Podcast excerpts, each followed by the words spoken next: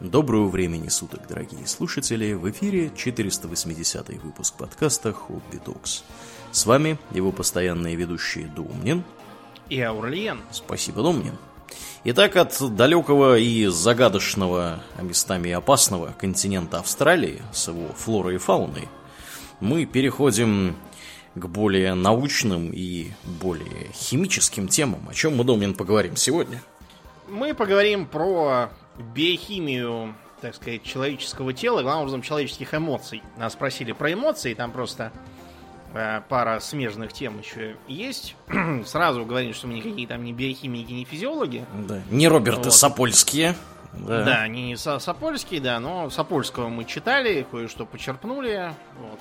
Ага. Не совсем дураки, поэтому на популярном уровне можем поговорить. Потому что в последние десятилетия вообще биохимия э, человеческого организма вызывает нездоровый интерес у многих людей, у которых много денег и свободного времени. Да. И они начинают заниматься биохакерством. Да. Э, мы не так давно одного биохакера после шоу, сколько там, пару лет назад, что ли, это было, Угу. Полтора года, мне кажется. Биохакера поминали, который всем доказывал, что волосы его стали гладкими и шелковистыми. Да, сам он Честно выглядит говоря, на 10 лет моложе. Да, чем... Честно говоря, я бы не сказал, что он на 10 лет моложе. Он выглядел, честно, как, как такой умеренно бухающий алканавт. Вот. У меня, по крайней мере, такое впечатление от него осталось оно, видимо, было не совсем необоснованным, потому что на данный момент он, по-моему, находится под следствием. Да, да, за провоз потому веществ. Да, его изловили, и оказалось, что он не биохакер, а просто наркоман. Да, ловите принципе, наркомана. Угу. На наркомана он как бы и похож. Да. Э, вообще, с биохимией организма это все дело такое темное и туманное, и заниматься там самодеятельностью мы бы не рекомендовали никак. Для этого не надо быть врачами. Э, можно прочитать кучу всяких случаев веселых, как некий гражданин, обуянный кризисом среднего возраста, пошел в клинику и сделал анализы на тестостерон. Тестостерон оказался не то чтобы понижен, а скорее ниже, чем, в общем, референтные значения, угу. говорят. Ну и что сделал гражданин? Вместо того, чтобы обратиться к эндокринологу и сказать, здрасте, у меня вот такие-то анализы, это как, я умру, не умру? Дай угадай, он стал что? жрать тестостерон, как не в да, себе. он пошел в аптеку, приобрел препараты тестостерона, что вообще, кстати, непонятно, почему продают всем подряд.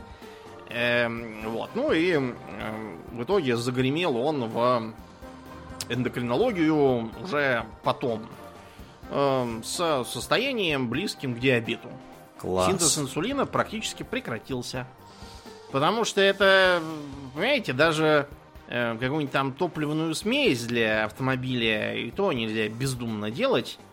Как, кстати, многие стритрейсеры и всякие прочие странные персонажи делают, а потом удивляются исходу. Ага. А человеческий организм это и вовсе очень сложная машина. Вот, э, скажем, Э, многие из нас слышали про такие термины из физиологии, как возбуждение и торможение. В э, человеческом организме, в общем, многие реакции, они именно этим и обуславливаются. То есть э, торможение это подавление возбуждения, причем не надо путать это с утомлением, потому что торможение это активный процесс. Утомление это просто означает, что ресурсов уже не хватает, и поэтому возбуждение падает само по себе. Бывает такая вещь, например, как условное торможение. А, это условный рефлекс. Когда человека за то, что он чрезмерно возбуждается и начинает прыгать голый по столам, бьют палкой, э, у него развивается условное торможение. Он не чувствует тяги прыгать голым по столам теперь. Ага. Вот. Поэтому э, на условном торможении, например, стоит такая вещь, как образование и, и обучение в широком смысле. Без э, него дети, вот невоспитанные, которые скачут и орут, вот это вот как раз оно и есть. Но э, далеко не все люди, которые скачут и орут, являются дурно воспитанными. Хотя таковых, наверное, и большинство. Бывают люди, которые страдают э, физиологическими проблемами. которые обуславливают у них пониженное торможение, в том числе и условное. То есть вот все эти э, психопаты, карьерные сидельцы, которые там человека могут пустить в расход, просто что что-то им там они взбеленились и началось. Вот. Их, э, не знаю, надо, наверное, как-то лечить, но никому это не нужно, поэтому никто ничего и не делает. Вот. А, про а, биохимию человеческого организма говорить бессмысленно, если не а, говорить о таких вещах, как а, синапсы. Вот у нас есть нейроны, то есть клетки нервной системы. Угу специализированные, которые являются электрически возбудимыми. Собственно, они мы, мы как бы на электрическом токе в известной степени работаем, то есть сигналы нервная система наша передает при помощи электричества. Хотя э, нервный импульс может передаваться и химическим путем. Э, две нервные клетки соседние, между ними э, находится так называемое синаптическое пространство, ну синаптическая щель. То есть на концах у них э, вот место контакта, оно, собственно, называется синапсом. Потому что по-гречески это означает буквально соединение. Угу. Этот синапс передается между клетками, не обязательно именно между одним нейроном и другим. Это может быть нейрон и какая-нибудь другая клетка. Э, передает импульсы э, либо химическим путем, когда источник выпускает некое вещество, называемое нейромедиатором. Вот, и э, вторая клетка, приемная, угу. так сказать, улавливает нахождение в синаптическом пространстве этого нейромедиатора и либо возбуждается, либо наоборот затормаживается, смотря по тому, что за вещество. А может быть и чисто электрическим. Э, там между ними так называемая внеклеточная жидкость, э, которая хорошо проводит ток. Обычно это возбуждающие э, синапсы, а не тормозящие. Так вот, я упомянул нейромедиаторы. Э, это химические вещества, которые занимаются передачей э, импульса от э, нервной клетки к другой, или, например, от нервной клетки к мышечной, или к клеткам какой-нибудь железы. Секреторной, например. Угу. То есть вырабатывающие какие-то секреты. Они бывают разные. То есть, э, например, значительная часть э, нейромедиаторов являются аминокислотами, ну, кирпичиками, из которых делаются белки. Э, типичные это глицин, например. Людям многим прописывают глицин для того, как биологически активную добавку. Вот, поскольку он теоретически должен помогать человеку э, меньше испытывать э, стресс, депрессию, вообще успокоиться. Эм, лечит таким образом э, абстинентный синдром, ну, у алкоголиков, наркоманов, там, у курящих и так далее. В аптеках продается. Вот эту вот практику прописывания глицина, кстати, многие критикуют. Потому что я почитал мнение э, биохимиков, физиологов, э, психиатров. Э, они утверждают, что глицин теоретически, да, при приеме внутриперорально может как-то участвовать в синтезе глицина, но только не напрямую. Просто потому, что центральная нервная система так не работает, чтобы вы что-то съели и в нее сразу попало. Непосредственно внутрь. Uh-huh. Теоретически этот самый глицин может использоваться, так сказать, для того, чтобы потом синтезировать глицин уже внутри. Но, опять же, я как-то не обнаружил никаких исследований, которые бы однозначно это сообщали. Так что, возможно, это является очередным фуфламицином, да. Ну да, почему, а... собственно, здесь э, действительно трудно проследить, да, прямую связь. Дело в том, что вы глицин, который вы едите в виде таблеток, вы его едите, да, а не, вкалываете там себе в нервное окончание напрямую каким-то образом, да, вот в эту вот э, синаптическую щель, mm-hmm. где, где он необходим. Вот. Что это означает? Это означает, что он попадает к вам в желудок. Там, значит, э, пищеварительные процессы его вытаскивают из этой таблетки, он каким-то образом всасывается, значит, попадает, видимо, куда-то в кровь. И дальше он должен каким-то загадочным образом, видимо, превозмогая гематоэнцефалический барьер, либо попасть в мозг, либо попасть в нервные, э, значит, клетки, и вот которые, собственно, по всему тело у нас находится. Но опять же, самые важные находятся в головном мозгу. То есть, видимо, он должен каким-то образом попадать именно, именно в голову. Да? То есть, э, опять же, это нетривиальная задача.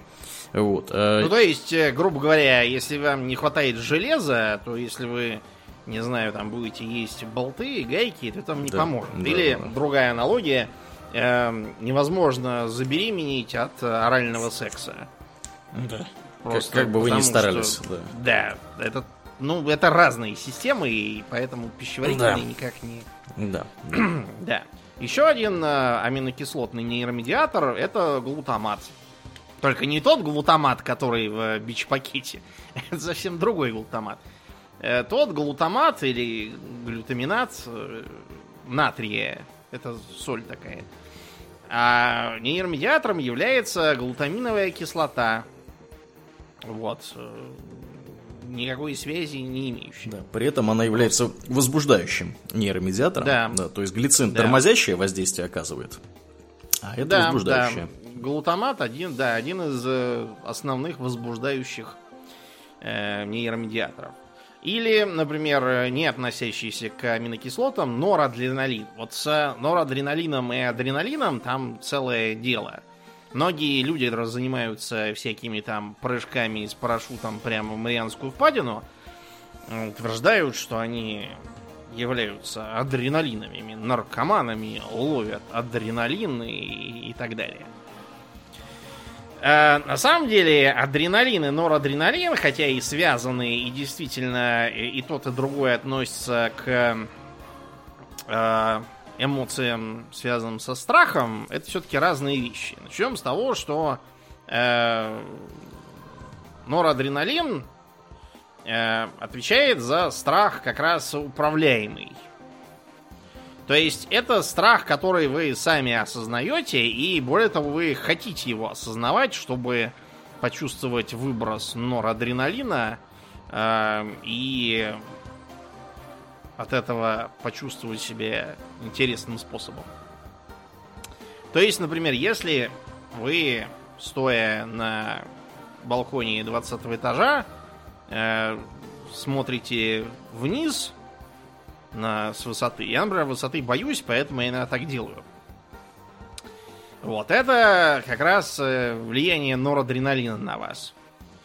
Э, всякие там экстремалы, э, там, любители единоборств, э, да даже когда вы, допустим, смотрите какой-нибудь там Крик 5, это тоже все относится к норадреналину и к его воздействию на э, человека.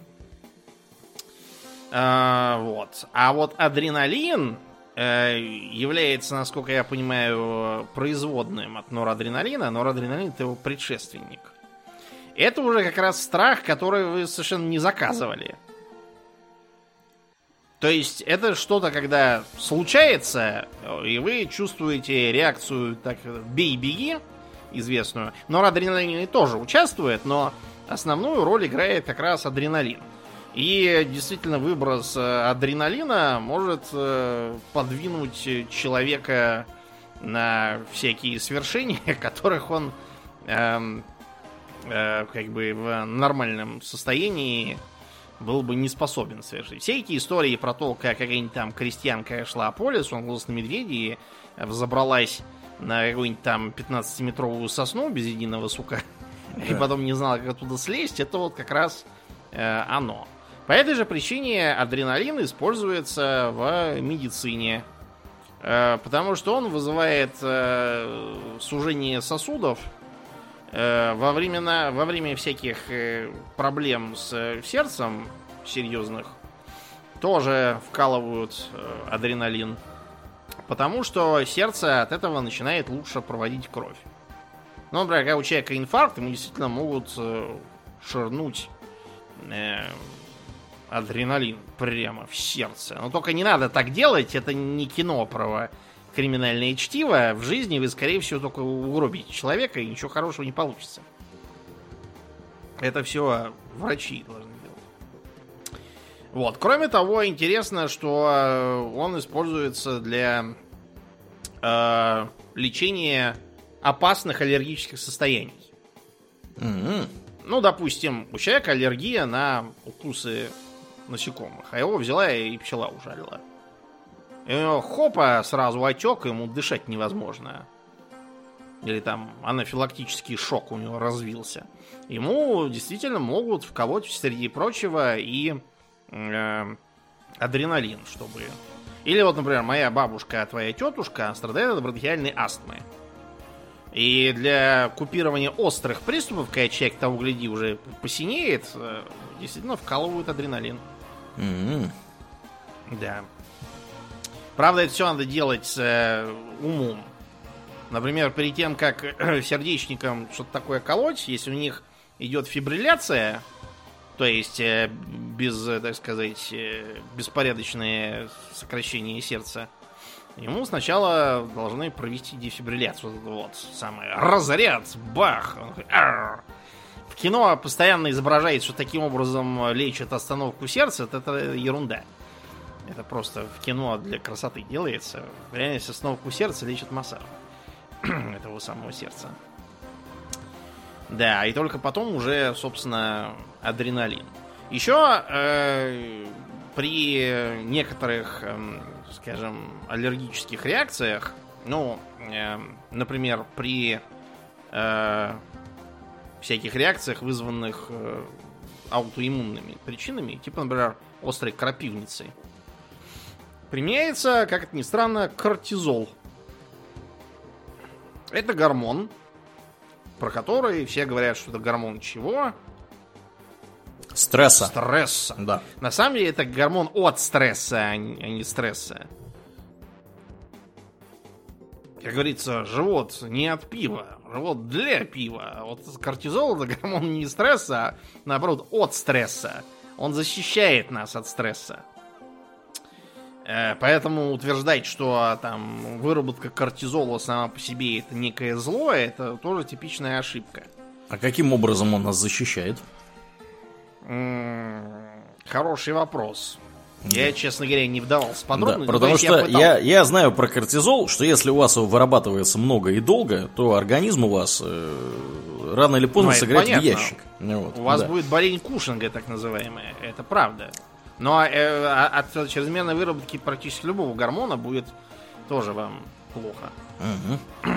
Да, и я просто пробовал понять, как именно он защищает от стресса. Честно говоря, там такая была премудрость, что я сам не очень понял. Понятно. Э, я знаю, что этот самый... Как... А, вспомнил.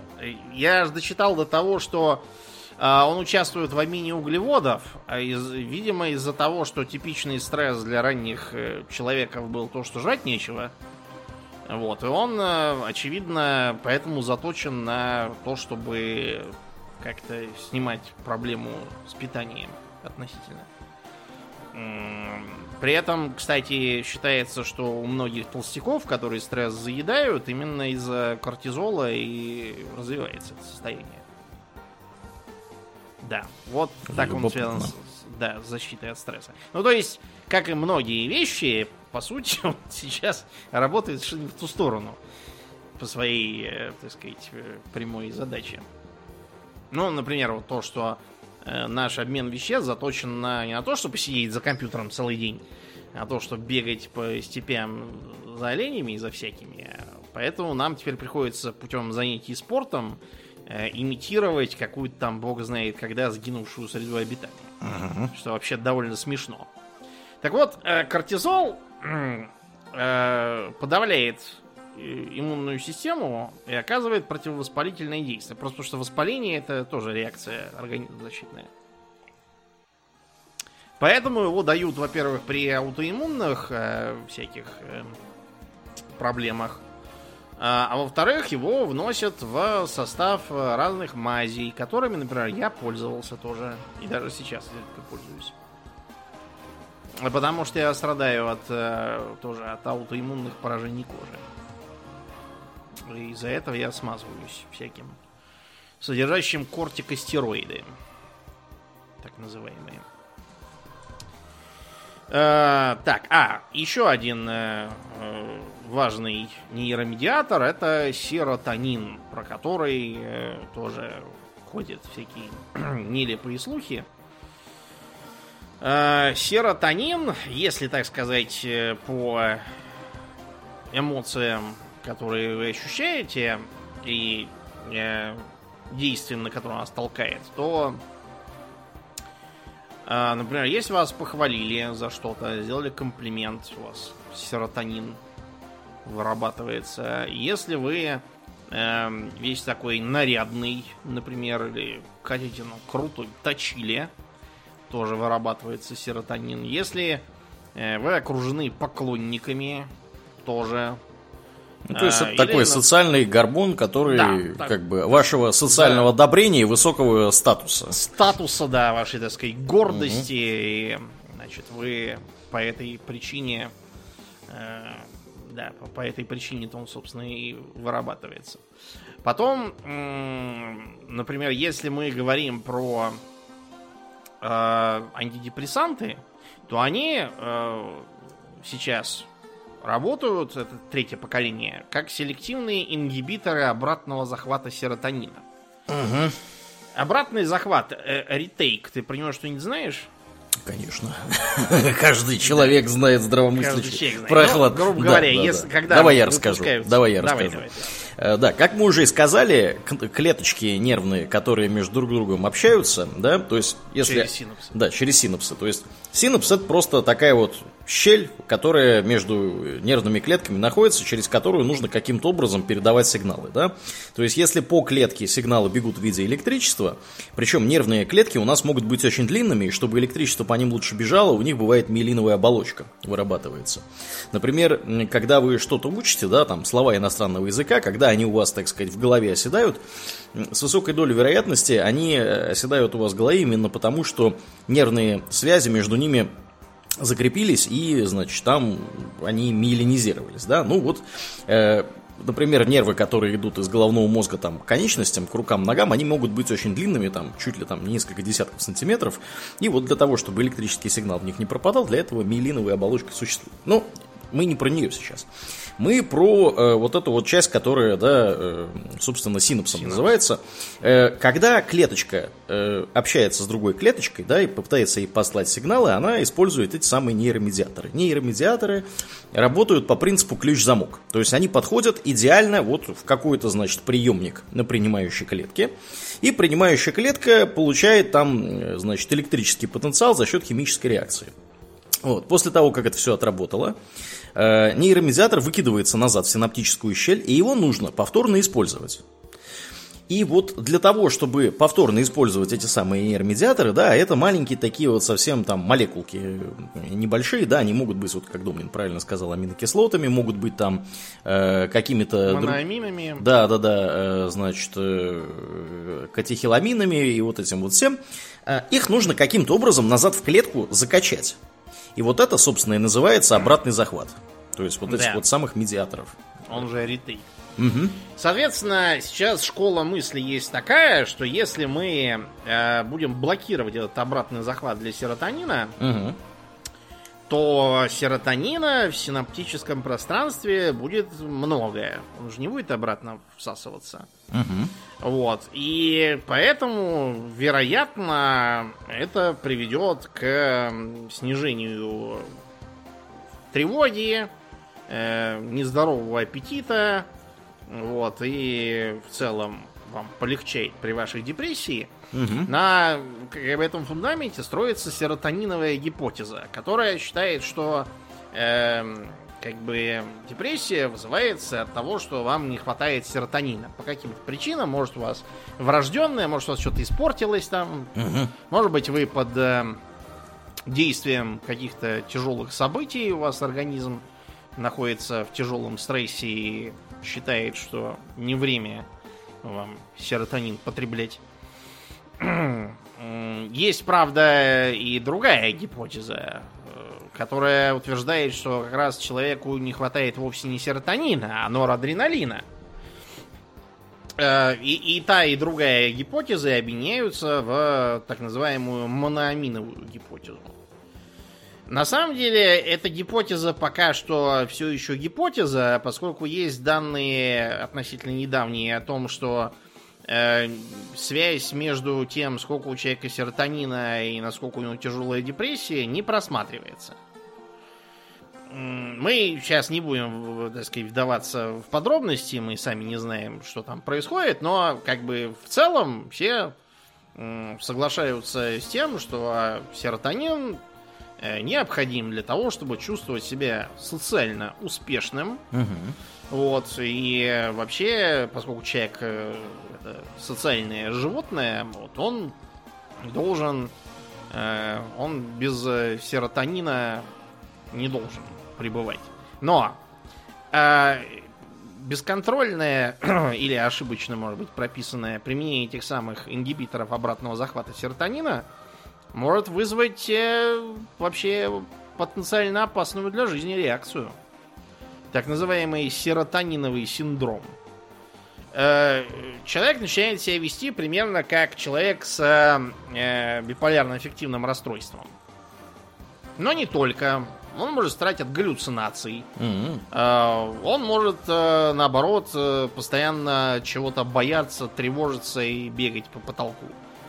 Или он может, скажем, страдать от постоянного ненормального сна по, по целым суткам.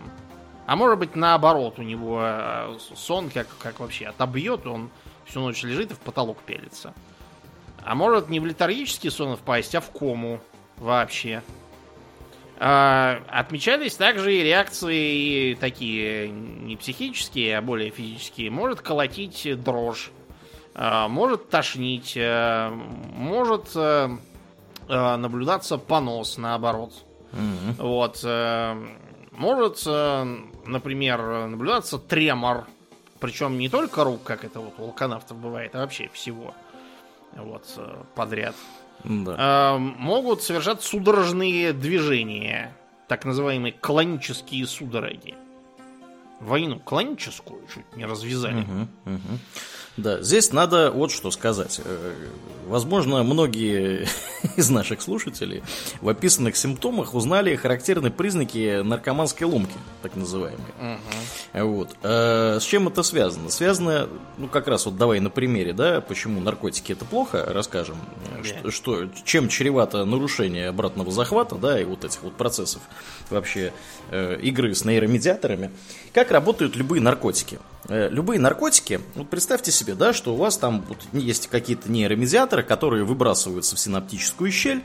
Вы, э, ну, условно говоря, там играете в игру на телефоне, да, там три в ряд, да, там, значит, какие-то там монетки в ряд выставляете, у вас там все здорово, классно, играет неземная музыка, yeah. вот, и вы, у вас вырабатывается, значит, э, вы получаете от удовольствие. Каким образом? У вас вырабатывается, значит, дофамин, и э, этот самый дофамин, он там оказывает определенное воздействие, да, какое-то приятное, все замечательно, хорошо у вас в мозгу. Вот. Ну а теперь представьте на секунду, что вы вместо того, чтобы играть в телефоне вот в эти вот замечательные там шарики, цветочки, чего угодно, э, ширнулись э, какой-то наркотой. Вот. Э. Ну, например, вы приняли амфетамин. Да, вы приняли. Это ага. типичный способ загрузиться дофамином по полной. Вот. Что это означает? Это означает, что вместо ваших родных природно сделанных э, дофаминов, которые у вас в нейросинаптической сети находятся, да, в синаптической сети находятся, э, вы внезапно в эту самую сеть напихали синапти... потому что наркотики, они все проходят гематоэнцефалический барьер, то есть они из крови попадают в головной мозг. Собственно, поэтому вы испытываете то, что вы испытываете при их приеме. И у вас получается внезапно в ваших синаптических щелях да, э, огромное количество абсолютно нового, неизвестно откуда взявшегося, в том числе дофамина. Вот.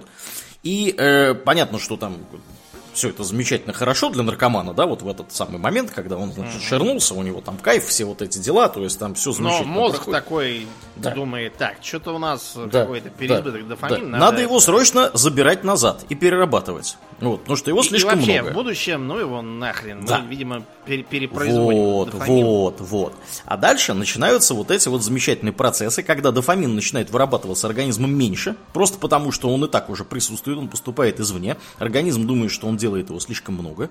Организм, он не централизован, он не может сказать, что, значит, или понять, да, что это, что там Да, откуда-то извне приходит. Да. Вот. И получается, что вот откуда берется э, в том числе и ломка, да, и вот и описанные Домнином процессы э, с другим нейромедиатором, не с дофамином, да, а с э, серотонином. Все это приводит к тому, что организм начинает вырабатывать просто меньше нейромедиатора, и при его отсутствии э, так сказать, при поступлении, отсутствии поступления его извне, у вас начинаются вот эти вот все нехорошие процессы, там, трясущиеся руки, ноги, вот, и там понос, диарея, все что угодно, да, там может быть, потому что вообще все, все процессы в организме человека, они управляются нервной системой. Нервной системой. Вот. да. Как только нарушается э, процесс управления, так сказать, нервной системой, начинаются всякие нехорошие эффекты. Поэтому любые мероприятия, э, которые направлены на то, чтобы э, управлять э, обратным захватом чего-либо угодно, да, или увеличением количества нейромедиаторов э, в, в синаптической щели, они э, потенциально очень опасны, и их должны проводить специально обученные люди, э, то есть врачи. Вот, то есть это Да. все очень серьезные вещи. Да. Ну вот э, из, так сказать, э, мягких симптомов, э, помните Винсент Вега в том же криминальном чтиве, какой полезный фильм Мгм. для этого выпуска. Он э, постоянно ходит посидеть в сортире, и каждый раз в это время какая-то несусветка происходит, потому что он героиновый наркоман. Мгм. Вот, как раз э, то, что у него запор, э, это типичный признак употребления опиоидов. Ну и не только опиоидов, вообще многих наркотиков, которые э, портят вам нервную систему. У Филиппа Кейдика, например, очень много было друзей, таких же наркоманов, как он сам. А он что употреблял, Филипп Кейдик? Он что только не употреблял. Все подряд. В основном, да, там они употребляли барбитураты, ЛСД, еще там чего-то. У нас было... И дальше цитата из «Страха и ненависти» в Лас-Вегасе. А, В художественном фильме «Помутнение» с Киану Ривзом и Робертом Дауни-младшим там, по-моему, то ли в начале, то ли в конце, по-моему, в начале, идет длинный список его друзей. Мгм. И там все время там э, умер от передоза, там не- необратимое повреждение мозга, умер от передоза. И, да, и Дауни младший такой, когда все это играет, такой, мать честная, как же здорово, что я всего лишь бухаю, а не, не, не наркоманию. Так вот, не, он, он, он и употреблял, но он так употреблял не очень, он там, видимо, дурь курил. Мне кажется, он... Что он- тоже Я думал всегда, что он алканавт. Он и то, и все. Понимаешь, там они, они, как правило, у них одно тянет другое, потому что они когда бухают, принимают наркотик в том анекдоте. Да. Что он курит, когда выпьет, а пьет, когда употребляет наркотики. Вот. И э, к чему это все приводит? К тому, что действительно могут развиться необратимые повреждения мозга. Просто потому, что у вас э, э, клетки, составляющие, собственно, мозг, э, перестают передавать сигнал так, как надо, потому что нейромедиаторы не вырабатываются, и вы делаетесь дураком. А все, да, если у вас, смотрите, если у вас вдруг не вырабатываются нейромедиаторы, ваши нервные клетки между собой общаться просто не могут. Потому что Ну, они есть они общаются... просто ничего не Да, делают. они, то есть они, да, они могут, конечно, да, там что-то пытаться там электричеством как-то вот сами с собой общаться, да, внутри. Опять же, количество нейронных связей тоже влияет. То есть очень умный человек станет э, не таким дураком, как глупый, но все равно. Да. Э, Вот, Филипп Кейдик э, вроде как избежал этого, хотя, честно говоря, вот почему именно к этому фильму по его произведению прицепили этот список, потому что его экранизация делится на два вида. Первая сильно по мотивам, типа всяких бегущих по лезвию. Вот, и вторая, как вот это вот помутнение, его когда смотришь, оно очень близко к тексту сделано. Вот, и сразу вспоминаешь мем с головой крокодила Гены и подписью «Ловите наркомана». Да. Ну, там, там реально вот видно, что человек, который это писал, ну... Наркоманил. Того, Да. да. Но, Даже если вас э, миновала чаша сия, и дураком от этого не стали, и там э, поносы и прочие у вас э, прошли с запором, не спешите радоваться, потому что можно, например, почитать э, прозу, написанную бывшими героиновыми наркоманами. Э, сразу говорю, что если у вас что-то не ладится в жизни, и вы чувствуете себя не лучшим образом, не надо это читать. Потому что, э, видите ли, у них э, все эти замечательные дофамины, серотонинами и прочим просто перестают вырабатываться с концами. Угу. То есть, не то чтобы перестают, в смысле, э, совсем и более не выполняют там роль нейромедиаторов, как серотонин. Просто их вырабатывается очень мало, и никакими свершениями, никакими фанатами, никакими там, не знаю, э, песнями и плясками они не могут вызвать его выброс, который нормален для нас, здоровых людей. Да. Ну, то есть изменение Это означает, физиологический характер носит. Человек да. не может радоваться. Угу. Не потому, что там грустно там, или день какой-то плохой, или дождик за окном, а он не может физически. Физически, да, да. У э, некоторых людей э, это в той или иной мере бывает врожденным. Такие люди, э, как бы, как вот э, иудаизм, там, естественно, шлемазал, человек, как бы, проклятый богом и по определению лишен счастья. Вот, что бы он ни делал. Вот таким вот шлемазлом, по сути, является несчастный человек. Их там лечат, дают им э, и то, и все, и пытаются э, каким-то образом компенсировать это, но это дело гиблое на данном этапе развития нейрофизиологии, потому что мы ее еще очень плохо знаем. Вот. Я по этой причине чувствую себя не таким идиотом после того, как готовился к выпуску, потому что я постоянно в статьях в э, так сказать, рецензируемых изданиях постоянно видел такие формулировки, из которых видно, что сами авторы тоже то, точно ничего не знают и могут только предполагать, и в основном они просто ругают чу- чужую теорию, доказывая, что она не подтверждена. Да, ну, да, на самом деле, конечно, да, все это устроено довольно сложно, несмотря на то, что мы знаем достаточно много о том, как работают вот эти вот механизмы да, общения нервных клеток друг с другом, но при этом э, трудно понять, э, то есть вот перейти от общего к частному, да, то есть какие процессы происходят э, в головном мозге или в нервной системе, или в системе, это же не одна система, да, они, нервная система неразрывно связана с эндокринной системой, вот, то есть угу. это, это целый клубок, это целый такой вот сложный клубок, который, если по отдельности рассматривать, вы не сможете понять, как он работает вообще как единое целое. То есть это синергетический Грубо говоря, эффект. если там, в одном да. месте чего-то вы добавили, то тут же окажется, еще в трех местах чего-то то добавилось, то убавилось, да, и да, да, да, получается да. такой, как снежный ком. Да, это все, все это очень сложно, и поэтому, когда заходит речь о том, что вот давайте там куда-то что-то пытаться вмешиваться в это дело, все это очень, так сказать, может закончиться непредсказуемым образом, да, если вы до этого э, таких вмешательств не делали и не знаете вот просто к чему это приводит. Да. К слову, э, мы что-то все про наркоманов всяких да, да, как мы. больных.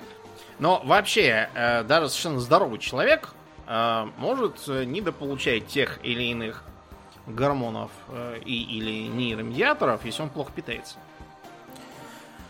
Ну, да, конечно. Ну, например, людям, у которых э, с серотонином какие-то проблемы анализы выявили, им вовсе не предлагают начать э, употреблять наркотики или вкалывать им серотонин внутривенно. И вместо этого прописывают, что кушать курочку. Ага. Да, и молочко пить. Ну, понятно, и, чтобы, чтобы аминокислотки поступали всякие полезные. Да, просто потому, что э, тот же серотонин и вообще ничего, оно не возьмется же из ниоткуда, оно должно из чего-то образовываться. По этой причине считается необходимым употреблять э, курятину, в которой на 100 грамм содержится 300 миллиграмм серотонина практически. Ну, не совсем серотонина, но вы поняли. Вот, а в арахисе и вовсе 750 миллиграмм на 100 грамм ореха. Единственное, что злоупотреблять арахисом мы вам тоже не рекомендуем, потому что он весьма жирный. И, и кроме того, если вы употребляете соленым, вы очень быстро получите переизбыток натрия. Но вы поняли, короче, нужно употреблять э, пищу разнообразную. Из-за этого, например, те, кто исповедуют всякие странные э, воззрения на пищу, я, например, сегодня читал про какую-то э, девицу, которая э, решила стать травоядной в прямом смысле. То есть она ничего, кроме зеленой всяких Мгм. э, листиков, не ест. Салаты там всякие и прочее. Но мы, как бы, ничего хорошего для ее будущего не предвидим. Да, да, На такой диете жить нельзя. да. А Аурлиан упоминал дофамины. Мгм. Вернее, извините, дофамин, конечно. Я все время путаю, чего много, а что одно. Дофамин, да, это очень важный гормон, э, нейромедиатор и э, предшественник норадреналина, я имею в виду как сырье для него. Дофамин исключительно важен для человека, опять же, его доброго настроения, потому что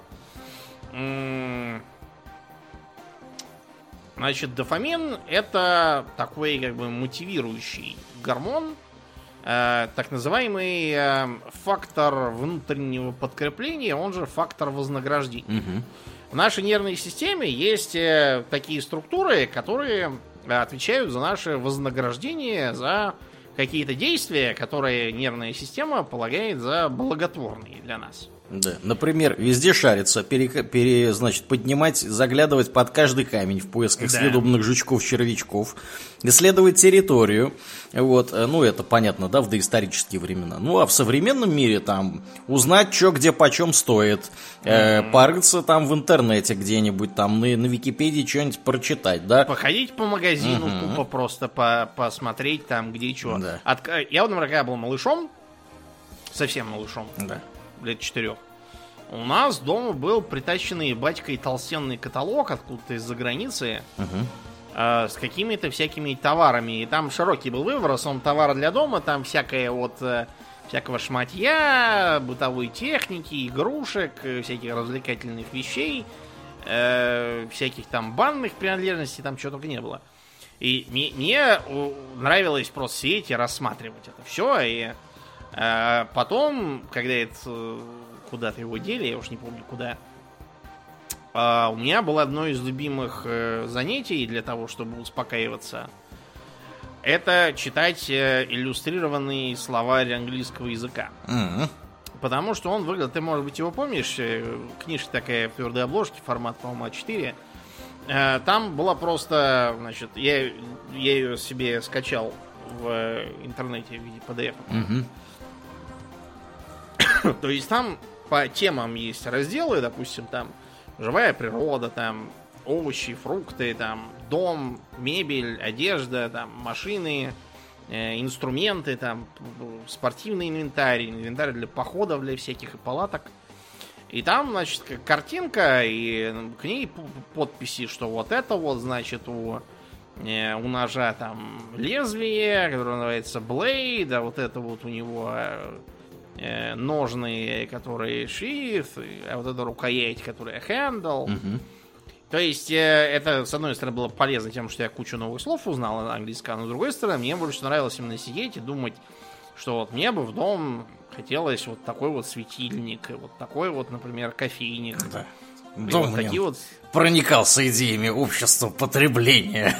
Ну, вот, вот это вот эти вот как раз древние, еще из обезьяньих времен тянущиеся реакции у Да, нас. да, То, да. что нам нравится вот перебирать всякие там вещи и думать, что как бы... Потом вы учитываете, что дофамин, он э, очень сильно завязан не на результат действия, а на скорее на его предвкушение, наоборот. Мгм, мгм.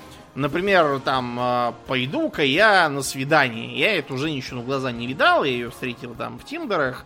Вот, но там мне вдруг там будет что-то крутое, хотя, скорее всего, ничего такого не будет. Но вдруг будет, и я прям преисполняюсь дофамина. Или, например, сидишь ты, я не знаю, там на работе и думаешь, а, уже 5 часов, вот еще 45 минут досиживаю. Вот, и вот, и вот все, и вот я уже побегу в бар к друзьям, и вот будет круто. В данном случае важно не то, что в бар к друзьям, важно именно то, что сейчас кончится унылое сидение и начнется что-то веселое. Да. На этом Или, же, например... кстати, да, эффекте э, всякие работают лутбоксы, э, значит, бустера коллекционно-карточных игр и вот этого всего. То есть вам интересен вот не вот контент после того, как вы его открыли, а именно вот предвкушение того, что вы можете что открыть. Такое, да, да. Что там будет такое. Что... На этом же построены все эти игровые автоматы, да, имею в виду, да. которые в казино, потому что ты такой опускаешь монету и дергаешь ручку и такой, вот сейчас выпадет три ананасика или что там, да, семерки да. или еще там чего. И вдруг э, ничего, конечно, не выпадет, но у э, Чехова, что-то мы давно его не поминали. Кстати, да, о Чехове. Да. Есть э, интересный рассказ 75 тысяч. Там про двух э, людей средних лет, муж и жену, значит, которые видят, что в газете не э, опубликован очередной, значит, э, список выигрышных номеров каких-то там билетов лотерейных. Угу. А у них как раз один есть. Тогда вообще, судя по Чехову, была манера э, покупать какие-то там выигрышные билеты или облигации и, например, давать их в приданное э, за невесту. Класс, типа. класс. Это, честно говоря, довольно дурацкий способ давать приданное, ну ладно. Да. Вы, бы, а, вы бы лучше деньгами как-то. Да. Так вот, и они там такие, значит, видят, что опа, там серия как раз наша, и типа есть же вероятность. И жена ему такая говорит, типа, ну давай, типа, смотри, что там за номер. Он говорит, нет, подожди, ну это... Значит, тут как бы это, судя по уровню строчки, это 75 тысяч, это прям капитал. Вот надо купить там, ну, на 10 тысяч надо заплатить всякие там долги и вообще и на временные расходы, там съездить в какое-нибудь путешествие. На тысяч там 30 еще купить э, имение какое-нибудь. Потому что, во-первых, жить, во-вторых, э, вместо дачи а в-третьих, ну, от него там доходы какие-то будут, потому что земли же, не просто дом. Угу. И вот будет как круто, и вот они, значит, что пойдут, значит, гулять, э, значит, э, вечером там с соседями в вист играть. Э, вот, а осень, значит, когда наступит, нужно будет походить, значит, по э, холодку, чтобы немножко озябнуть, потом вернуться домой, э, налить рюмку водки, хлопнуть закусить соленым рыжиком и хлопнуть еще. Да. И за границу вообще надо поехать, потому что осенью у нас холодно, а там в Неаполе, наоборот, тепло. Но тут мужик начинает думать, блин, а Неаполь... В Неаполь ехать надо с женой же, правильно? Это же ее билет-то, по сути. -то. Ну да. И, честно говоря, вот э, с женой в Неаполе делать абсолютно нечего, потому что, ну, она будет э, ныть, что все дорого, надо будет ехать на каком-то там нищенском поезде, бегать э, на станцию за бутербродом, потому что в вагоне станет дорого. Вот, у нее болит голова, у нее ушло мало много денег, еще что-то не то. Потом припрутся ее родственники, начнут кленчить бабла, и так до бесконечности. Жена в это время тоже думает, думает, что, блин, мужик-то как бы сразу всеми моими бабками что-то распоряжается, а бабки на самом деле мои, да. и они вдруг уже успели возненавидеть, после чего посмотрели, что номер все равно не их, и выигрыша у них нет. Класс. Вот, и впали оба в э, уныние и депрессию, и мужик даже сказал, что что пойдет и повесится. Но он не пойдет, конечно, никуда, это он так сказал. Но да. вот это вот как раз, как раз и был механизм действия дофамина они размечтались, вот, и вы, произошел выброс дофамина, от чего у них получились такие замечательные идеи в голове. Да. Вряд ли Чехов знал что-то про дофамин, даром, что врач был, а времена были те. Угу. Потом э, вообще всякие новые вещи. Пробовать новую еду, э, смотреть новый сериал, играть в новую видеоигру, слушать новую песню, я не знаю, там познакомиться с новым человеком интересным э, смастерить э, чего-то, чего ты раньше не делал. В общем, что-то такое вот. Позаниматься спортом, кстати, и взять, например, новый вес, тоже вызывает выброс дофамина. Это полезно и хорошо. Единственное, что вы учитываете, что вся эта новизна, она рано или поздно проходит. И дофамин таким образом от одного и того же появляться не будет. То есть, грубо говоря, если вас повысили в должности, то через там месяц-другой вам это повышение будет уже ровно. Да, да. Ну, это понятно, для чего сделано, да, для того, чтобы вы не, да, не тот же один и тот же камень переворачивали в поисках жучков и паучков, а чтобы шли и какие-то другие камни переворачивали вот, в поисках жучков, паучков там. Потому что так больше вероятность, что вы найдете себе пропитание, например. Угу. Вот. А, мы, кстати, когда говорим про настроение, просто уж нас спросили про а, все-таки биохимию эмоций говорить, потому что ограничивать все эти э, гормоны и нейромедиаторы только эмоциями были бы, было бы странно. То есть, например, тот же серотонин э, отвечает в том, в числе прочего, за свертываемость нашей крови. Mm-hmm. Что очень важно, если вы порезались. Mm-hmm. Вот. Или, э, или, там... или если вас порезал саплезублый тигр, например. Ну, да. это да, это тоже.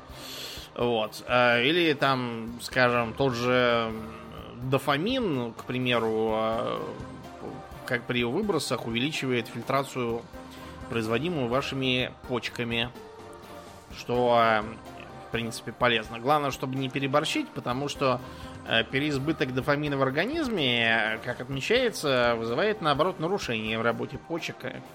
Они, видимо, перегружаются, и мы поэтому того. Потом считается, что дофамин э, также связан со старением. То есть, э, как бы, чем у вас меньше дофамина попадает в подкорку переднее отдело головного мозга, тем вы быстрее стареете. Что в том числе э, характеризуется уменьшением числа синаптических связей. Вот, и вы, в общем, делаетесь тупее, начинаете сидеть и трындить, что раньше было лучше, вот, и так далее, и тому подобное. ничего хорошего от этого не будет. Ну и да, мы уже упоминали, что наркотики, действительно, дофамин это один из наиболее сильно страдающих от э, употребления наркотиков. Ну, он не сам страдает, вы начинаете страдать без него. Потому что многие наркотики, они влияют тем или иным образом на дофамин. Например, кокаин э, выступает блокатором обратного захвата дофамина. Например. А, э, например, при курении никотин, он э, э, при, попадании в нервную систему имитирует воздействие дофамина. Опять же, вызывая у организма впечатление, что что-то очень много у нас дофамина, надо бы завязывать уже с этим делом. Есть еще такая вещь, как эндорфин. На самом деле эндорфин не один. Эндорфины это целая группа веществ. Ты знаешь, как э, расшифровывается слово эндорфин? Как же? Эндогенный морфин. А, понятно. Внезапно. Да, понятно. То есть, по сути, это э, ваш собственный морфи, морфин. То есть, когда, когда вы говорите какой-нибудь там прекрасной даме You are my heroine, то, в общем, вы сравниваете его с эндорфинами. Угу. И это, в общем, да, достаточно близко к истине для разнообразия. А то обычно все эти комплименты никакого отношения к реальности не имеют. Это действительно, по сути, аналог такой опиатов, который у нас э, вырабатывается специально для, в принципе, тех же самых целей. То есть э, э, снижать боль и повышать вам настроение. Обычно э, эндорфины в общем действуют на настроение, то есть не по конкретным причинам. Вот. Э, повышается их выброс не только при приеме всякого, но и, например, при э, занятии какой-нибудь приятной физической активностью. Э, тяганием штанги, то есть не грузить кирпичи, а именно чем-то таким э, интересным тягать штангу, чтобы вы чувствовали тогда мышечную радость. Это вот в том числе действие эндорфинов. Эм, плавать в бассейне, заниматься сексом тоже. Э, плакать и смеяться, как-то не странно. И то, и другое вызывает выброс эндорфинов. Mm-hmm. По этой причине, кстати, люди, когда им больно, плачут, им от этого делается легче. Сами они этого не очень замечают, но на самом деле это именно поэтому и, и реагируем мы так. Вот. Э, эндорфины э, по этой причине, э, так сказать, либо у всяких пациентов, страдающих от их недостатка, стараются вызвать естественным путем, ну, то есть, э, там, прописывают им заняться спортом, наконец. Мы все знаем, что никто эти рекомендации не выполняет толком. У меня сейчас в спортзале вообще какой-то затишье. Все разбежались, один я остался. А, или, например, скушать конфету. Особенно шоколадную. Mm. А, да, это тоже вызывает. Но в некоторых случаях э, все настолько плохо, что приходится либо вводить эндорфины, э, так сказать, сами по себе, либо какие-то их аналоги, либо вводить что-то такое, что вызовет их э, э выработку, так сказать, как производное что-то.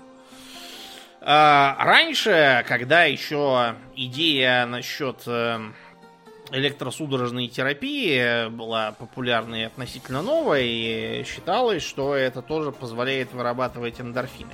На самом деле это не опровергнуто, просто сейчас практическую ценность оно как бы потеряло. Вот. Э, так что, в общем, с эндорфинами приходится работать многим врачам. Дело просто в том, что всякие либо трудноизлечимые хронические заболевания, которые бесконечно длятся, вызывают так называемое эндорфиновое истощение. Когда у человека просто угнетена эндорфиногеническая система, он эндорфинов таким образом недополучает. Он всегда подавлен, его жизненный тонус низок, и лечится он от этого еще хуже, чем, чем было. Не обязательно, чтобы это было именно что-то такое трудноизлечимое. Это может быть просто болезнь, которая вызывает э, хронически неприятные ощущения. Она излечима, но пока не вылечусь, вы будете страдать. Mm-hmm.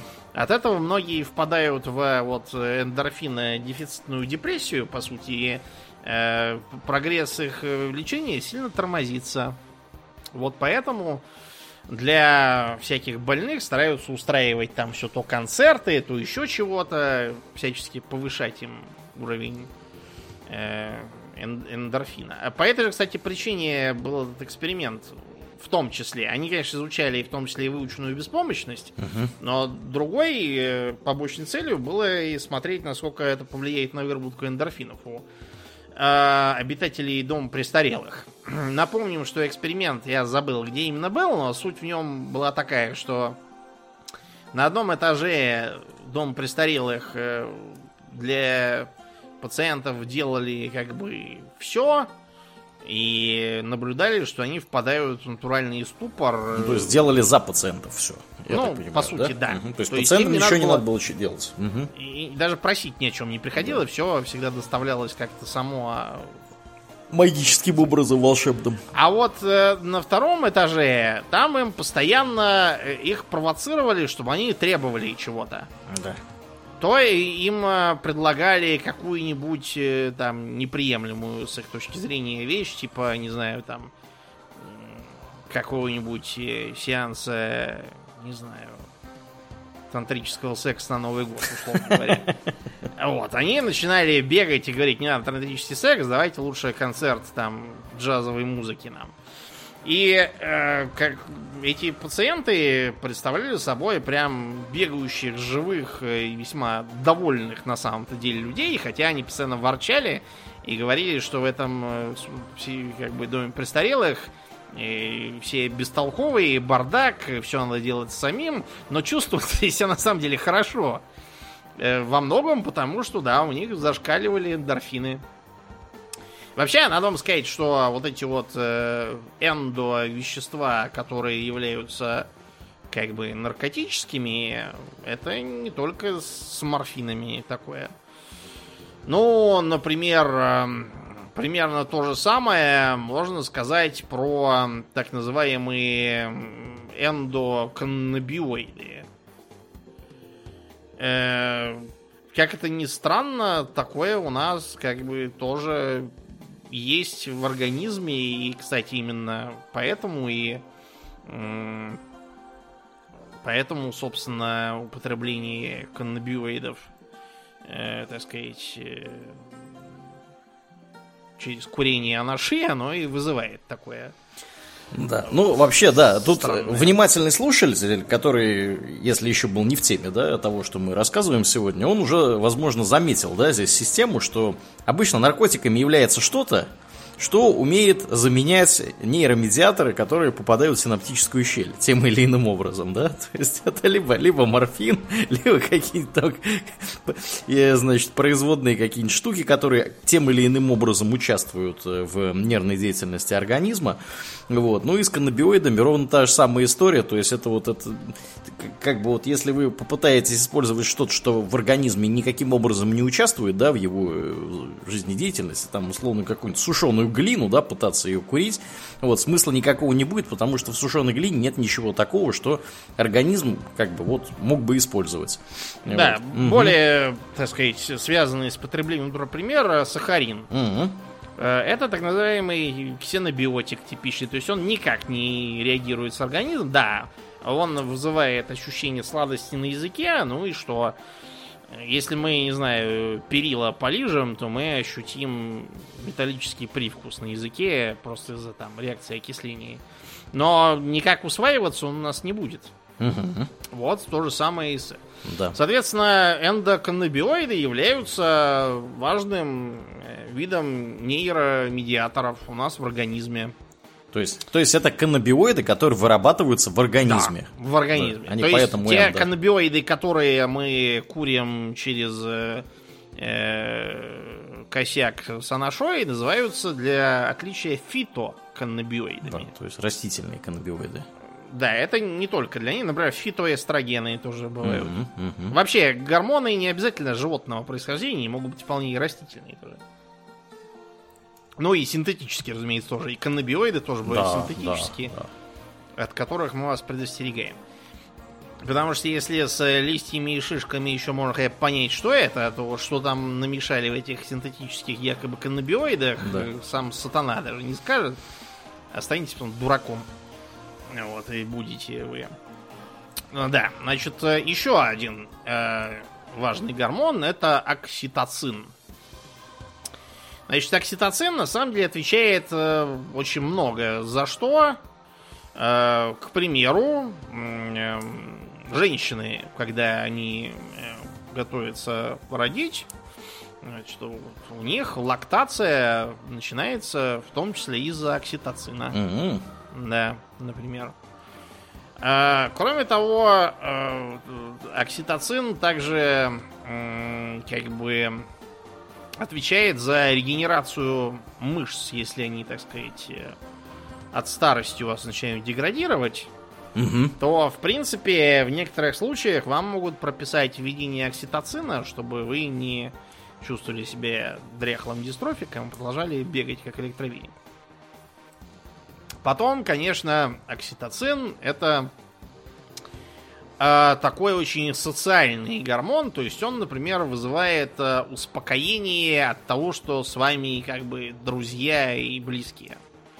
Э, снижает вам тревогу, в том числе за этих самых друзей и близких. Угу. Э, для того, чтобы его ощутить, так сказать, вы можете либо э, пообщаться с кем-то приятным вам, э, позаниматься чем, например, поиграть вместе в видеоигры, э, просто, не знаю, обнять кого-то, обнимашки там всякие, целовашки, это тоже. Если там э, вам кто-то принес завтрак в постель, или вы кому-то принесли завтрак в постель, тоже. Вот, если вы входите в некую социальную группу и совершаете некую социальную активность. Это не обязательно что-то развлекательное. Это может быть, например, и интересный проект в дружной команде на работе. Правда, там никогда ничего не платят, но это ладно. Мы сегодня про гормоны, не про деньги. Ну, то есть, чувствуете, да, это про социальное взаимодействие, про, значит, признание, про отношения между людьми, вот это вот все. И когда вы почувствуете этот самый выброс, вы начнете лучше понимать других. То есть, например, вы начнете реагировать на то, как изменяется выражение лица у человека. Или, например, э, вы начинаете относиться с большим доверием к тому, что они говорят. Правда, бывает так, что э, вам... Кстати, этим пользуются мошенники постоянно, uh-huh. когда они делают что-то такое вот... Э, что-то вам там подают или чем-то вам помогают. Как правило, пустяковым, но все равно действующим. Да? Наша нервная система не понимает, uh-huh. что это пустяк. Или дают вам какого-нибудь там э, зверька в руки, а потом начинают с вас э, деньги вытребовать. В э, состоянии под окситоцином вы более склонны отдать деньги за какую-нибудь ерунду. Такой вот это неоднозначный получается угу. гормон. Значит, есть также э, мужские и женские гормоны. Это, в принципе, не совсем э, правильная постановка вопроса, поскольку, например, тот же самый тестостерон в некотором количестве вырабатывается в том числе и яичниками у женщин. И наоборот, эм, эстрадиол вырабатывается в том числе и мужскими семенниками.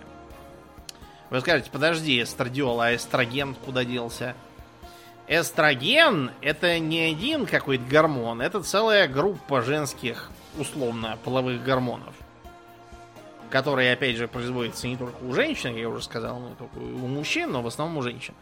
Э, самым активным и важным из эстрогенов является именно эстрадиол, поэтому корректнее говорить именно про него. Вот, именно из-за эстрадиола женщины, например, в предоволюционной, э, э, оволюционной, не эволюционной, а овуляционной, перед овуляцией, угу. то есть, когда они могут зачать ребенка, они начинают ходить медленнее, становятся красивше, кстати говоря. Э, многие это знают, этим пользуются, и как раз в период э, овуляции делают фотки, а остальные не делают. Да, класс. Хитры. Хитры. Э, с другой стороны, если вы мужик, то женщина в таком состоянии будет более восприимчива к вашим подкатам. Да. Так что тоже можно извлечь. Следите, следите за циклом. Да. Угу. Вот. Э, тестостерон, соответственно, основной мужской гормон, вот, который при этом может превращаться в эстрадиол под действием так называемой ароматизации. И не в смысле, что ароматным становится и приобретет аромат uh-huh. мяты какой-нибудь. Дело просто в том, что есть такой фермент ароматаза. Вот поэтому ароматизация. А, доказано, что каждый там несколько процентов а, превышения содержания жира в организме над нормой снижает примерно такое же количество процентов и тестостерон у вас в организме. Это все толстяки такие.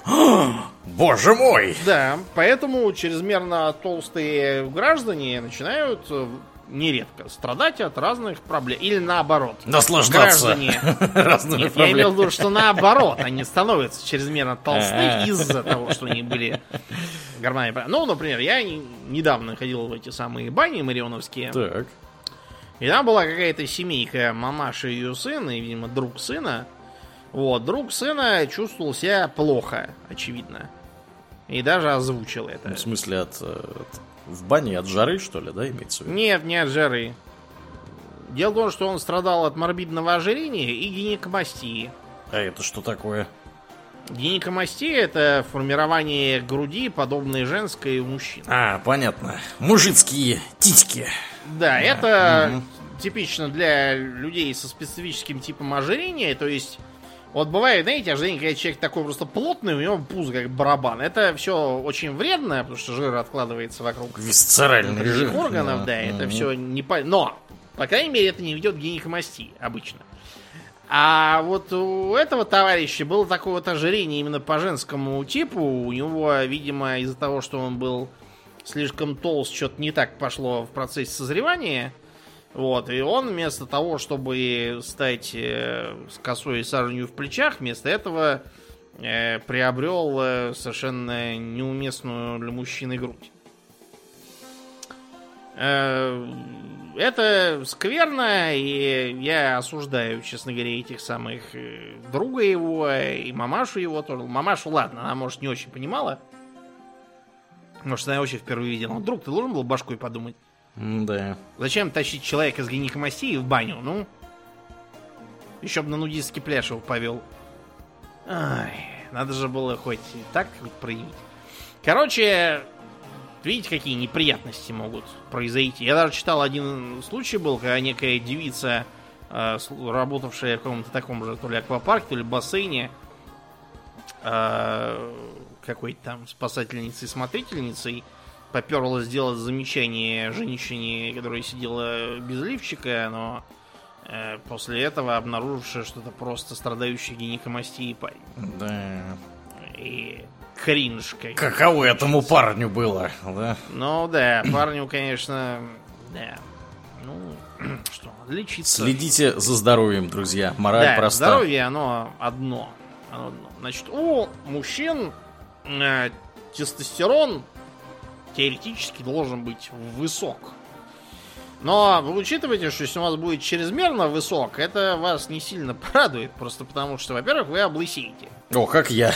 Да. Да, у мужчин, вы могли заметить, облысение, причем такой характерный, теменчий лысение. Это я, да. да.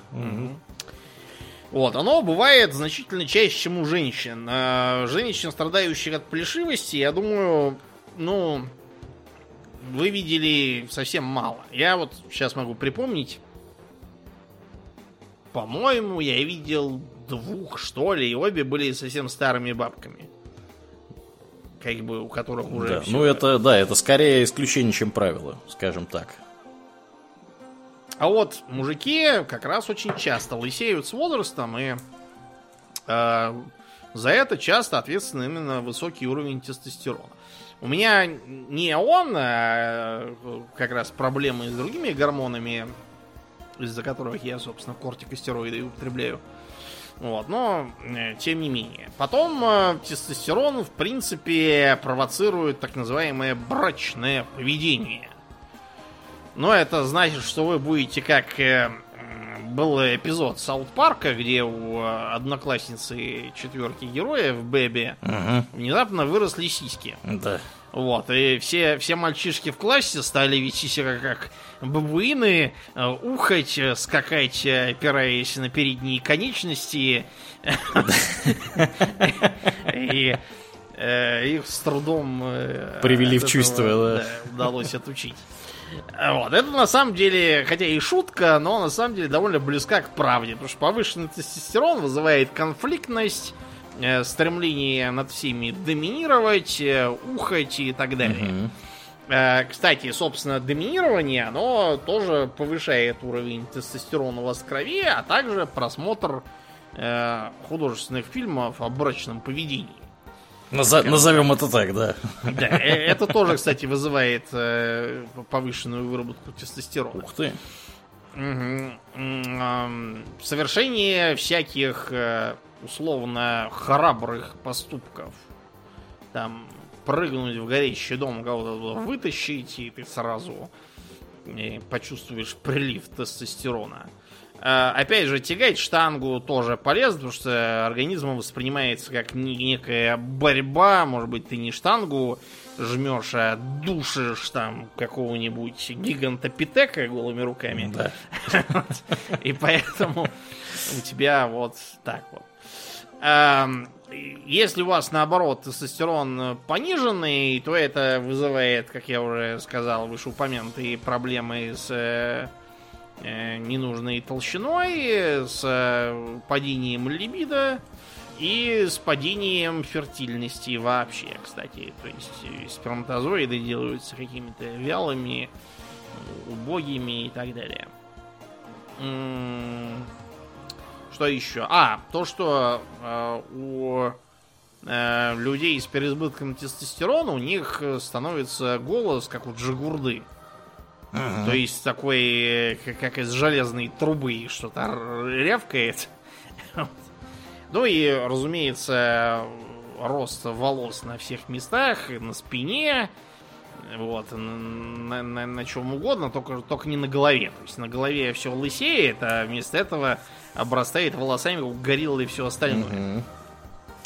Так что э, люди, которые употребляют тестостерон, как вон тот мужик, э, ему совсем стало худо из-за того, что он поломал себе вообще всю гормональную систему, но вообще обычно это приводит к тому, что э, люди делаются лысыми и волосатыми, и как бы и все. Основной эффект да, на этом все ограничивается. Значит, у женщин эстрадиол э, тоже очень важен. То есть, э, э, если у мужчины будет слишком высокий уровень эстрадиола, то он сделается, во-первых, плаксивым, во-вторых, снизится фертильность, а в-третьих, вероятнее всего, эрекция тоже снизится. Да, и все. Э, при этом, если у мужчины совсем нет эстрадиола, то у него опять же снизится либидо.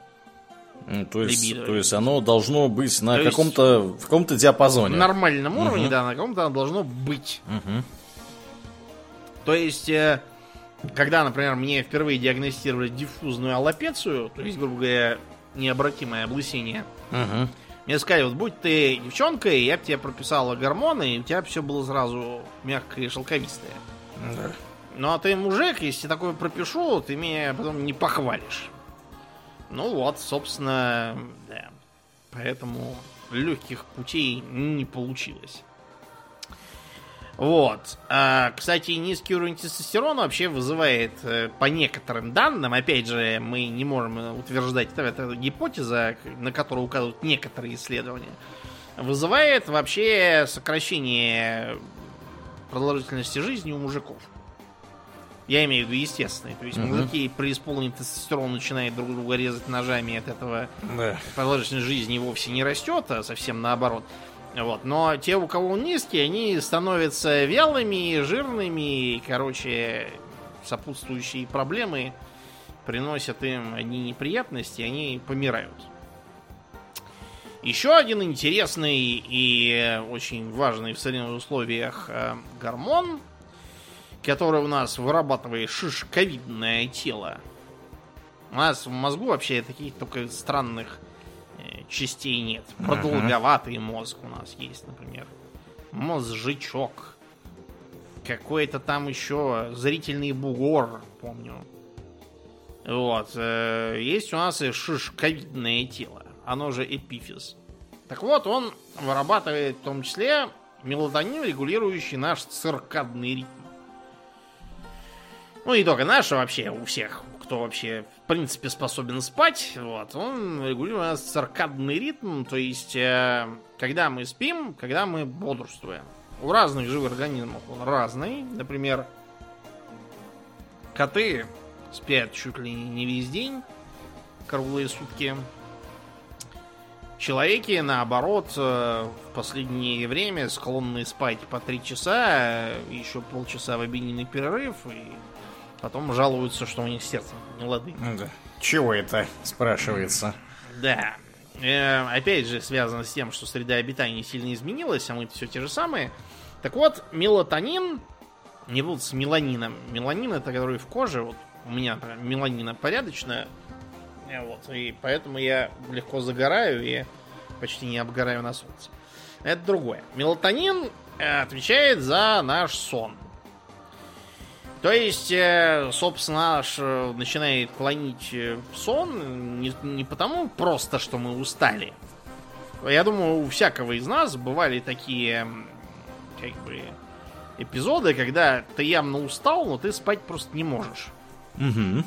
Потому что ты чувствуешь вместо того, чтобы спать, потребность бежать, чего-то делать, и там, не знаю, кого-то убивать, или наоборот спасать, работать, э, учиться, короче, что-то такое э, срочное делать. И вы не можете заснуть.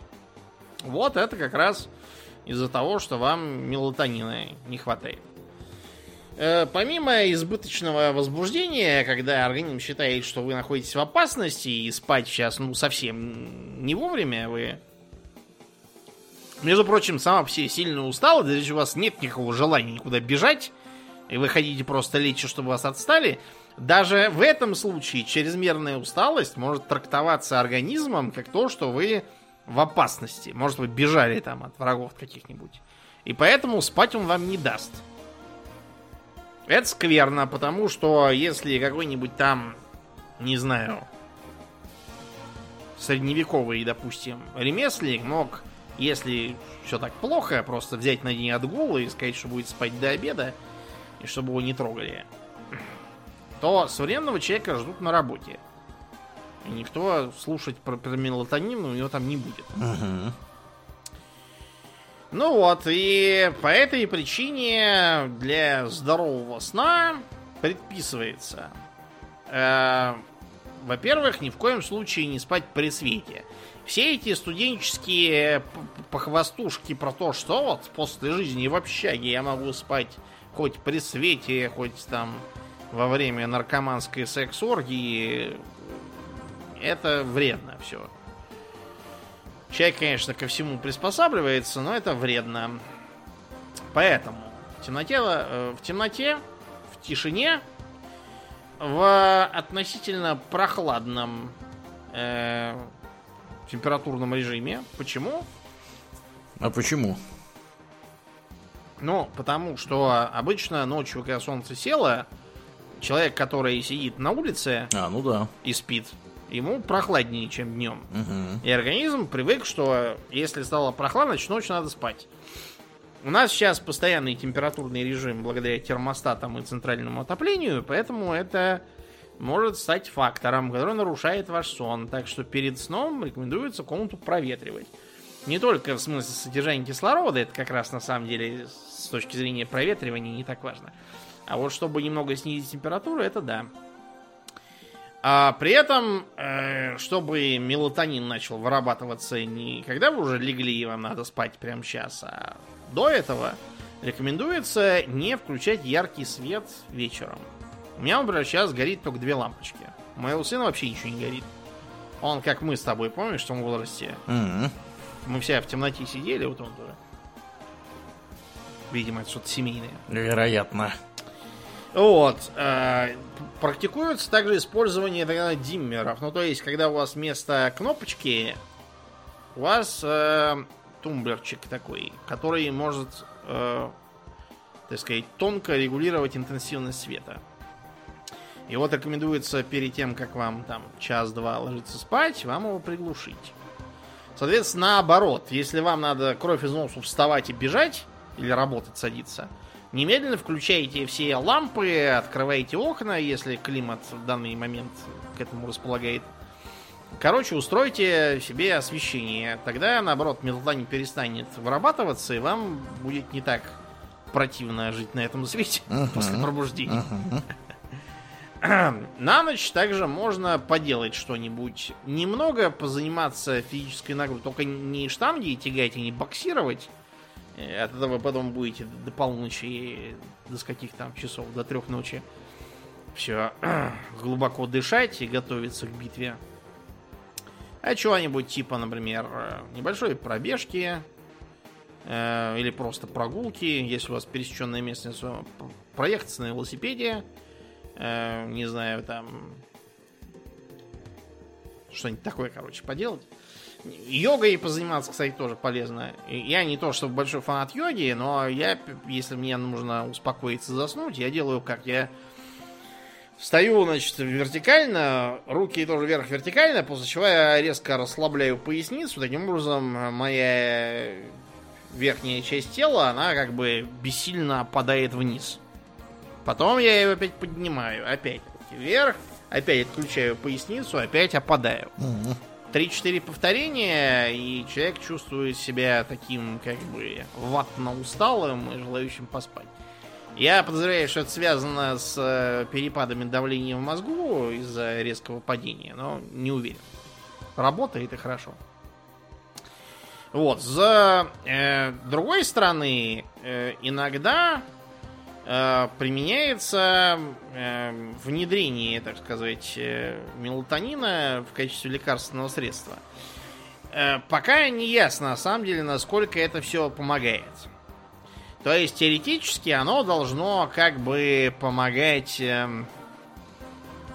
тем, кто страдает от нарушений циркадного ритма в силу того, что он, скажем, работает сутками.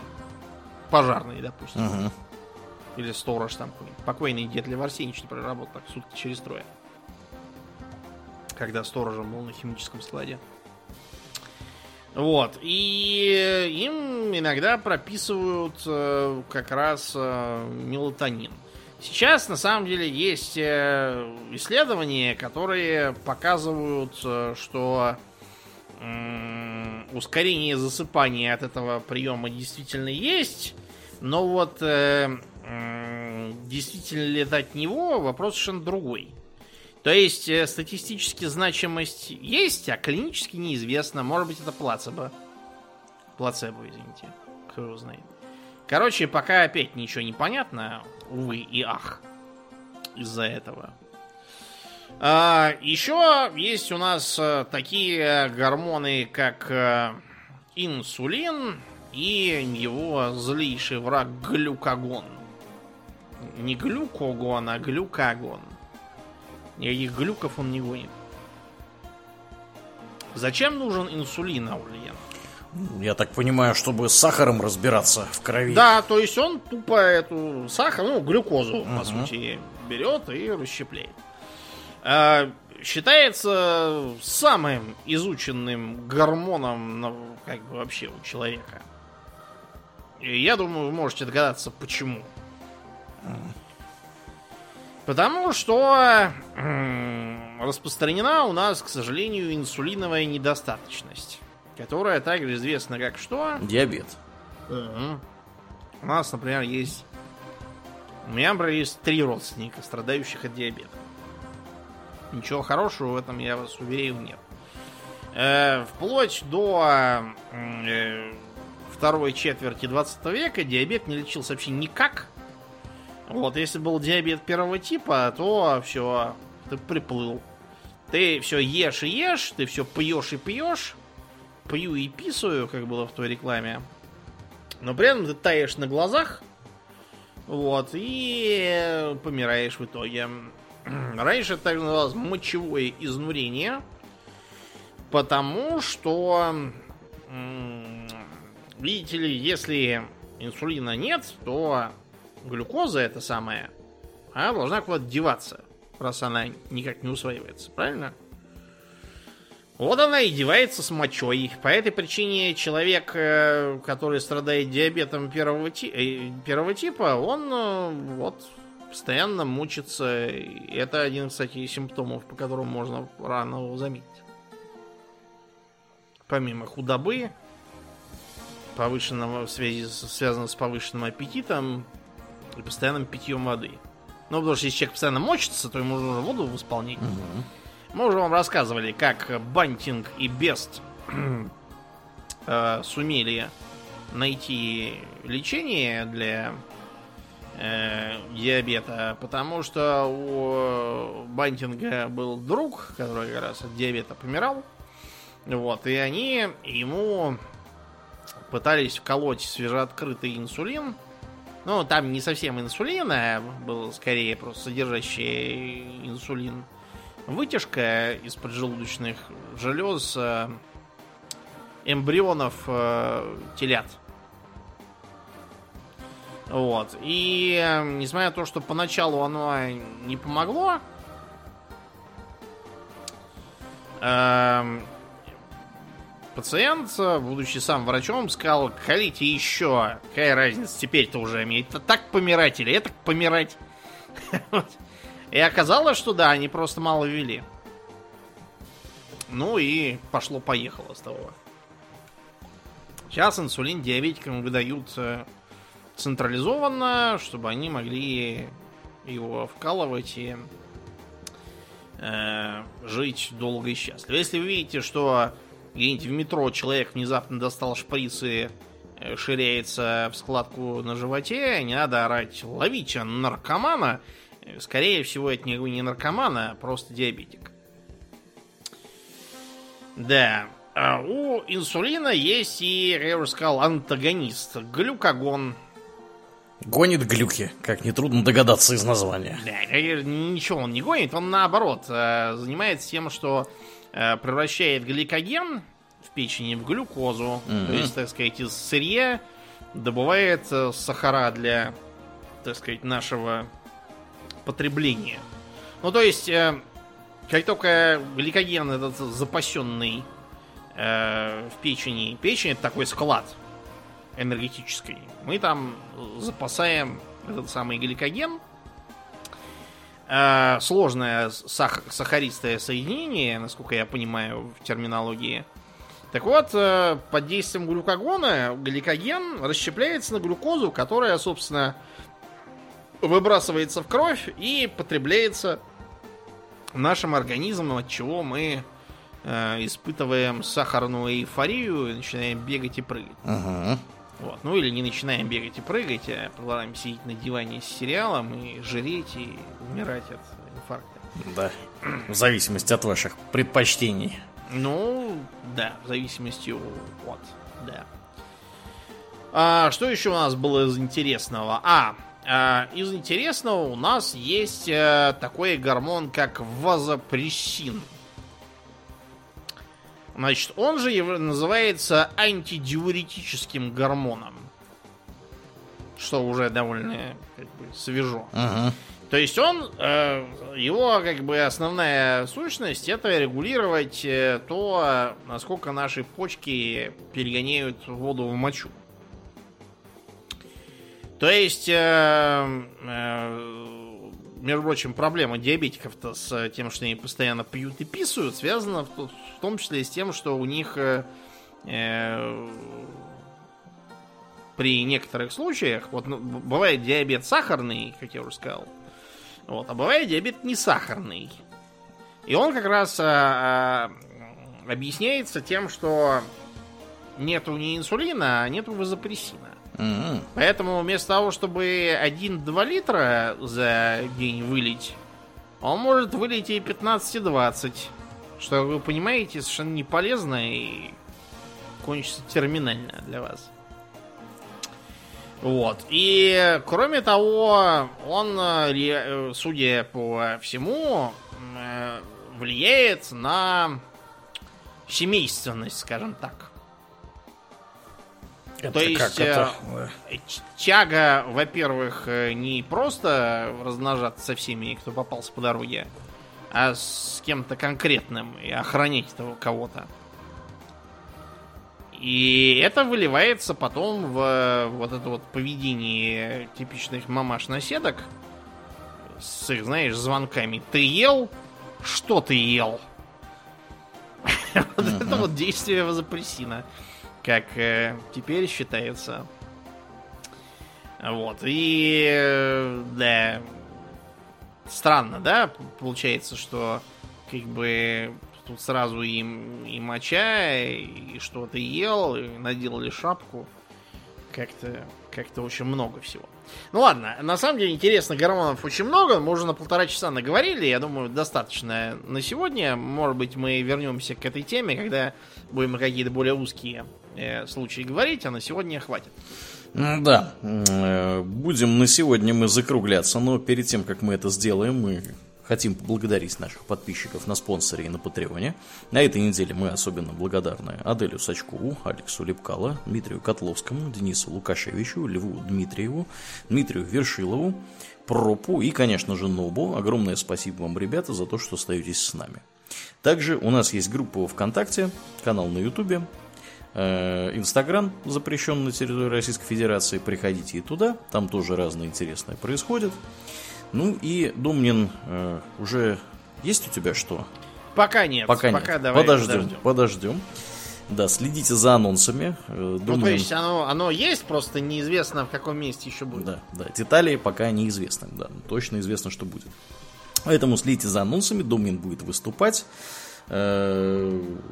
Ну, а на сегодня мы будем закругляться и перемещаться после шоу. Мне остается лишь напомнить, что вы слушали 480-й выпуск подкаста Хобби Токс. И с вами были постоянные и бессменные ведущие этого подкаста Думнин и Аурлиен. Спасибо, Думнин. Всего хорошего, друзья. Пока.